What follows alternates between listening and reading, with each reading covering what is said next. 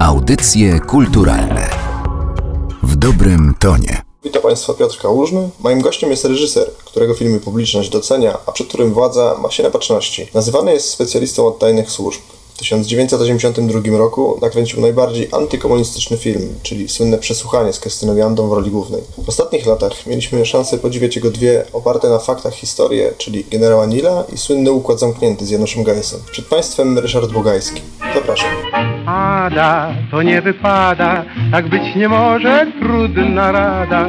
Na widok wszystkich twoich fantastycznych cnót, aż oblewa zimny pot. Pada, to nie wypada, co róż to wybryk maskarada. Te eskapady dzikie i te figle psie, co ty robisz, zmiłuj się. Pannie z twojej sfery, w tym wieku zamoż czas. Ty zaś masz maniery, jak sztubak z niższych klas. Ada, to nie wypada, gdzie wychowanie, gdzie ogłada. Ten, kto by cię małżeństwem uszczęśliwić chciał, po tygodniu wpadnie w szał. Panie reżyserze, może zacznę w takim razie od SB-ków i tajnych służb. Czy faktycznie czuje się Pan specjalistą w tym temacie? Specjalistą to za dużo, to są lepsi ode mnie specjaliści, jacyś historycy, badacze, akt UB i akt MSW. E, No, mogę powiedzieć, że się na tym rzeczywiście znam lepiej niż przeciętny człowiek, e, bo ja sam trochę tych właśnie na przykład e, akt MBP, a potem MSW czytałem, widziałem, czytałem książki na ten temat, no, robiłem dokumentację do filmów, które gdzieś te elementy były, także no, niewątpliwie się na tym trochę lepiej niż przeciętna osoba znam. Do takich filmów właśnie historycznych, na których się Pan głównie specjalizuje, czy długo się Pan przygotowuje do takiej produkcji? No, zależy to od rzeczywiście skomplikowania sprawy, bo um, są takie, które bardzo są trudne, zwłaszcza, że ja e, zwracam dużą uwagę na fakty, to znaczy ja nie prześlizguję się po jakichś sprawach takich niejasnych, czy takich nie do końca wyjaśnionych. Staram się naprawdę dojść do istoty rzeczy. No i to czasami jakiś drobny jeden fakt i ustalenie tego faktu zabiera mi dużo czasu, ale potem się okazuje, że ten fakt jest w ogóle tak ważny, że on tak bardzo zmienia sens e, jakiejś sceny albo nawet czasami e, całego filmu, no, że po prostu warto to robić i ja no po prostu mam szacunek dla faktów. Ja nie potrafiłbym zrobić filmu, którego bym nie był pewien tej warstwie faktograficznej. Zdarza się Panu często zmieniać zarys scenariusza już podczas kręcenia filmu, czy stara się Pan trzymać jasno i wyraźnie pewnych jakby granic, które sobie Pan wcześniej narzucił? No, staram się to po pierwsze ustalić z góry wszystko, bo potem już jest za późno. No właśnie się tak zdarzyło w wypadku generała Nila, że po tym, kiedy film był właściwie gotowy, dowiedziałem się o pewnym fakcie, który gdybym go znał wcześniej, to bym jednak inaczej ten film zrobił. Nie w całości, bo jest to historia no właściwie takiego losu generała Fildorfa po powrocie z Rosji z zesłania, ale pewne stosunki osobiste między nim a jego e, adiutantką, która też była jego kochanką, okazało się po prostu, mówiąc e, już konkretnie, że ta jego bliska mu osoba, bardzo zresztą zasłużona dla, wydawałoby się, dla AK, dla walki o niepodległość, była agentką sowiecką od przedwojny. Ale to ja się o tym dowiedziałem dopiero po filmie. E, No więc tu trochę bym inaczej to zrobił teraz. Teraz by Pan przemontował film. Tak. Pozwolę sobie w takim razie e, wrócić jakby do najsłynniejszego Pana filmu do przesłuchania i zapisu słynnej kolaudacji z 23 kwietnia 1982, gdzie padły słowa, że jakim w ogóle sposobem ten film się udało skończyć po wprowadzeniu stanu wojennego. Czy ten film był jakoś nadzorowany ze strony administracji państwowej, czy miał Pan wolną rękę, czy udało się Panu skończyć go swobodnie? Nie, ja myślę teraz, z perspektywy czasu, że y, on dlatego powstał, że mm, był w Polsce w roku 81 e, straszny chaos. To o tym wszyscy wiedzą, że rzeczywiście się toczyła ostra walka między Solidarnością a, a władzą.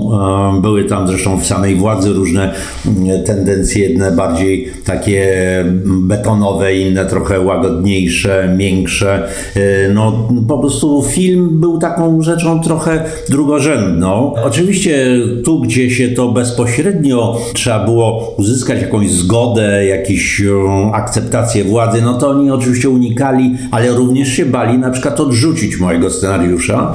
E, w związku z tym tak trochę rzecz pływała, nie było wiadomo, no i liczyli, że to się wkrótce wyjaśni. A w momencie, kiedy dosz, doszło, zresztą dzięki pewnym e, działaniom, świadomym działaniom Andrzeja Wajdy, do tego, że ta produkcja została uruchomiona, no to właściwie od tego momentu już się nikt tym e, nie interesował, bo to sobie szło swoim trybem. E, tymczasem w Polsce były przygotowania do stanu wojennego, o czym mało kto wiedział. E, także w ogóle oni w momencie, kiedy zobaczyli ten film gdzieś tam w marcu czy kwietniu właśnie 82 roku już, no to byli bardzo zaskoczeni. Od przesłuchania do układu zamkniętego miał niespełna 30 31 lat. Czy z perspektywy czasu spotkał się Pan właśnie wtedy z Panem Januszem Gajsem po raz kolejny? Jak się Panu pracowało po tak długiej przerwie? Wie Pan, no myśmy się znali prywatnie, tak, ale Gajo zawsze był świetnym aktorem, zawsze był człowiekiem bardzo fachowym, y, bo to, że ktoś ma talent to jest jedno, ale też taka pewna fachowość, czyli ja to rzemiosłem nazywam, w aktorstwie, operatorce, w reżyserii no jest bardzo istotna, to znaczy się umie pewne rzeczy robić. A oprócz oczywiście tego, no potrzebna jest ta dusza, ten talent, tam jak e, pianista gra, może odbębnić dość poprawnie jakiś tam utwór, bardzo poprawnie, jeżeli chodzi o nutę, ale ducha w tym nie ma. No więc tak samo w jakiejś roli też może być, że ten talent się przebija. I Gajos zawsze taki był człowiekiem z talentem, to widać było. Natomiast tu, kiedy zagrał u mnie w przesłuchaniu no takiego dość e, w gruncie rzeczy jednowymiarowego faceta, bo my tam nie znamy jego życia prywatnego, nie wiemy kim on jest, ale ono jest po prostu jednoznacznie takim podłym, wrednym ubekiem, cynicznym, okrutnym i no nie wiadomo co się za tym kryje. To tu właśnie przy Układzie Zamkniętym jednak e, dałem mu pewną e, szansę, no zresztą tak jest on głównym bohaterem właściwie tego filmu, trochę no nie tyle usprawiedliwić, ile wyjaśnić właśnie, dlaczego on jest takim draniem.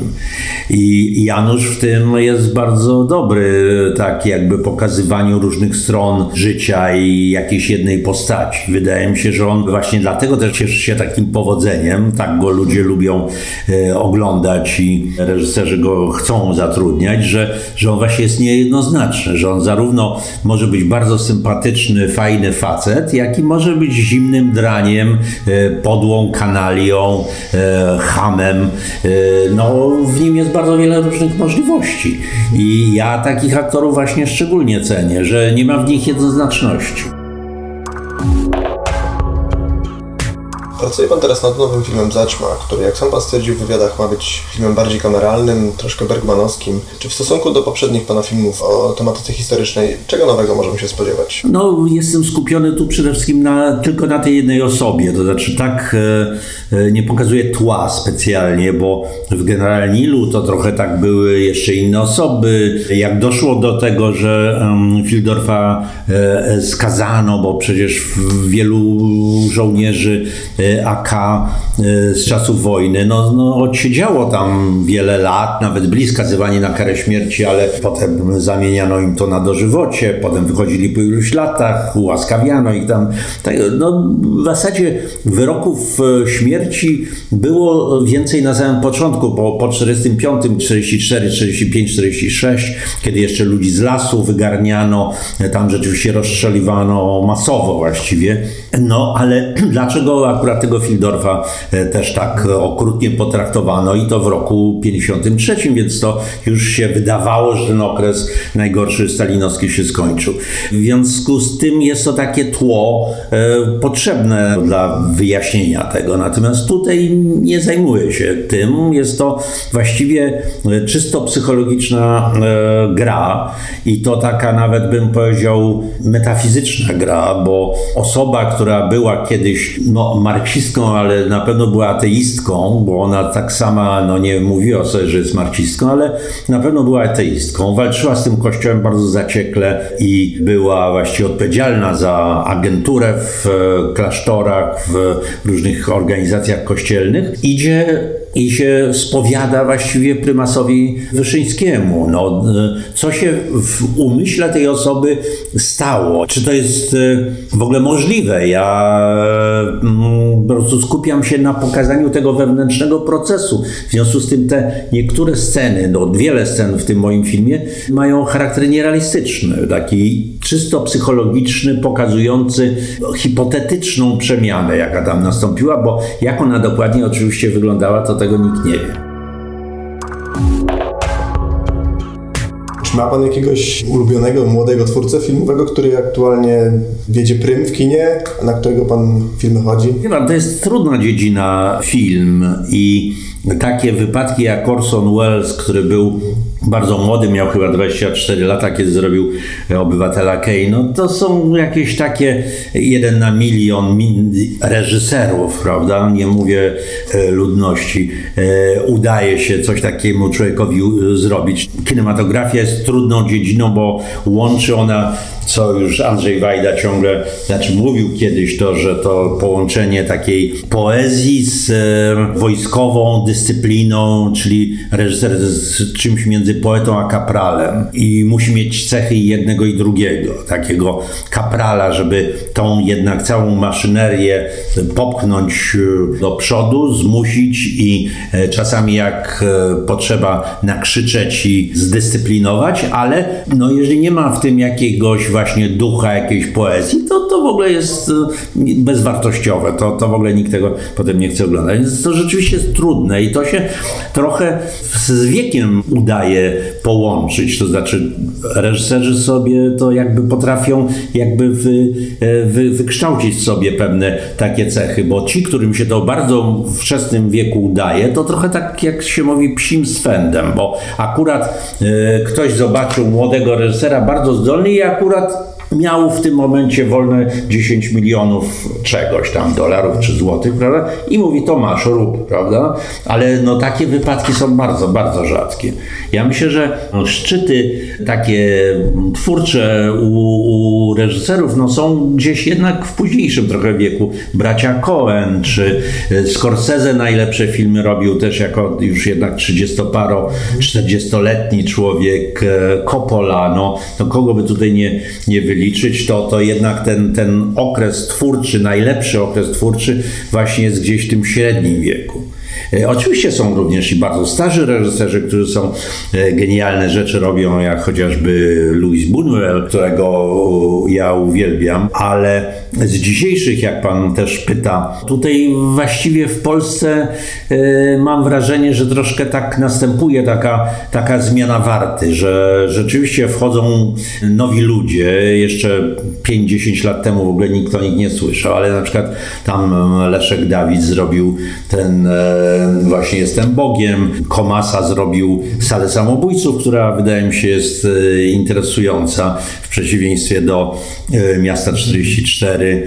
No jest e, jeszcze cała, cała masa takich właśnie ludzi, którzy dopiero zaczynają, ale ja właśnie widzę, że oni są jakby na dobrej drodze, to znaczy, że nie starają się naśladować na przykład amerykańskich filmów, bo to był niestety nieszczęście tutaj tego okresu przejściowego lat 80-90, 80., kiedy, kiedy się wydawało tu bardzo wielu ludziom, że trzeba tak skopiować jakiś tam hollywoodzki film, trochę faceta, facetów pokazać z pistoletami, trochę jakiegoś zrobić pościgu po ulicach i będzie w ogóle z tego dobre kino. No, dzisiaj jak to się ogląda, to to jest żałosne. Po prostu to można się z tego śmiać, e, ale no wbrew intencjom twórców. Ci młodsi, którzy dzisiaj robią, robią czysto rzeczywiście oryginalne rzeczy z, oparte z, na własnych jakby odczuciach, przeżyciach i wydaje mi się, że polskie kino ma szansę zyskać bardzo, bardzo e, wysoką pozycję. Czy jakaś rada do właśnie młodych twórców od pana weterana kina? No, wie pan, też to banał jest, ale być sobą po prostu, to znaczy nie ulegać e, jakimś e, naciskom, bo przyjmować rady jak najbardziej. Mój na przykład mistrz e, Andrzej Wajda potrafił zawsze to, bez względu na to, jaki film robił, czy był to tam Popiół i Diament, czy, czy powiedzmy w Ziemi Obiecaną, czy coś takiego. On zawsze przyjmował rady nawet jakiegoś elektryka, czy wózkarza, który mu coś tam radził. On mówił, no wie pan, to ciekawe, ciekawe, zobaczymy. I czasami realizował ten jego pomysł, a czasami nie realizował ale, ale nie odrzucał tego a priori, bo kto to jest jakiś tam techniczny pracownik, który, który no właśnie się przecież na filmie nie zna, tak. Y, on był otwarty na wszystko, więc ja myślę, że po pierwsze trzeba przyjmować rady wszystkich i je przepuszczać przez własny filtr. Y, może jedna konkretna taka rada. Ja o tym się ciągle mówi, że scenariusze są w Polsce takie ciągle nie najlepsze. Znaczy jestem też tego zdania, ale widzę, y, że się w Polsce nie pracuje nad scenariuszami. Ja na przykład nad scenariuszem bardzo pracuję długo, bo ten obecny film właśnie Zaćmę, no to ja ten scenariusz piszę, bo jeszcze dopiero powiem, że jest skończony, kiedy zacznę kręcić, no bo już wtedy nie będę zmieniał, ale e, piszę dwa lata, no i to jest e, stałe udoskonalanie, daje to do czytania różnym osobom z bardzo różnych dziedzin. Jedni to są historycy, inni to są koledzy, fachowcy, filmowcy, inni to są tacy, no po prostu inteligentni ludzie, tylko nie mający z filmem nic wspólnego. No każdy tam jakieś e, swoje uwagi ma, ale ja po takiej rozmowie z e, tym człowiekiem mam, często mi przychodzą właśnie pomysły, aha, no to rzeczywiście nie było dobre. To, co jemu się nie podoba, to, to albo z kolei, no mówię, nie, nie, no to bzdura, to, to co on sugeruje, to, to nie mogę tego wprowadzać, bo to zniszczy mi w ogóle całą istotę rzeczy. No i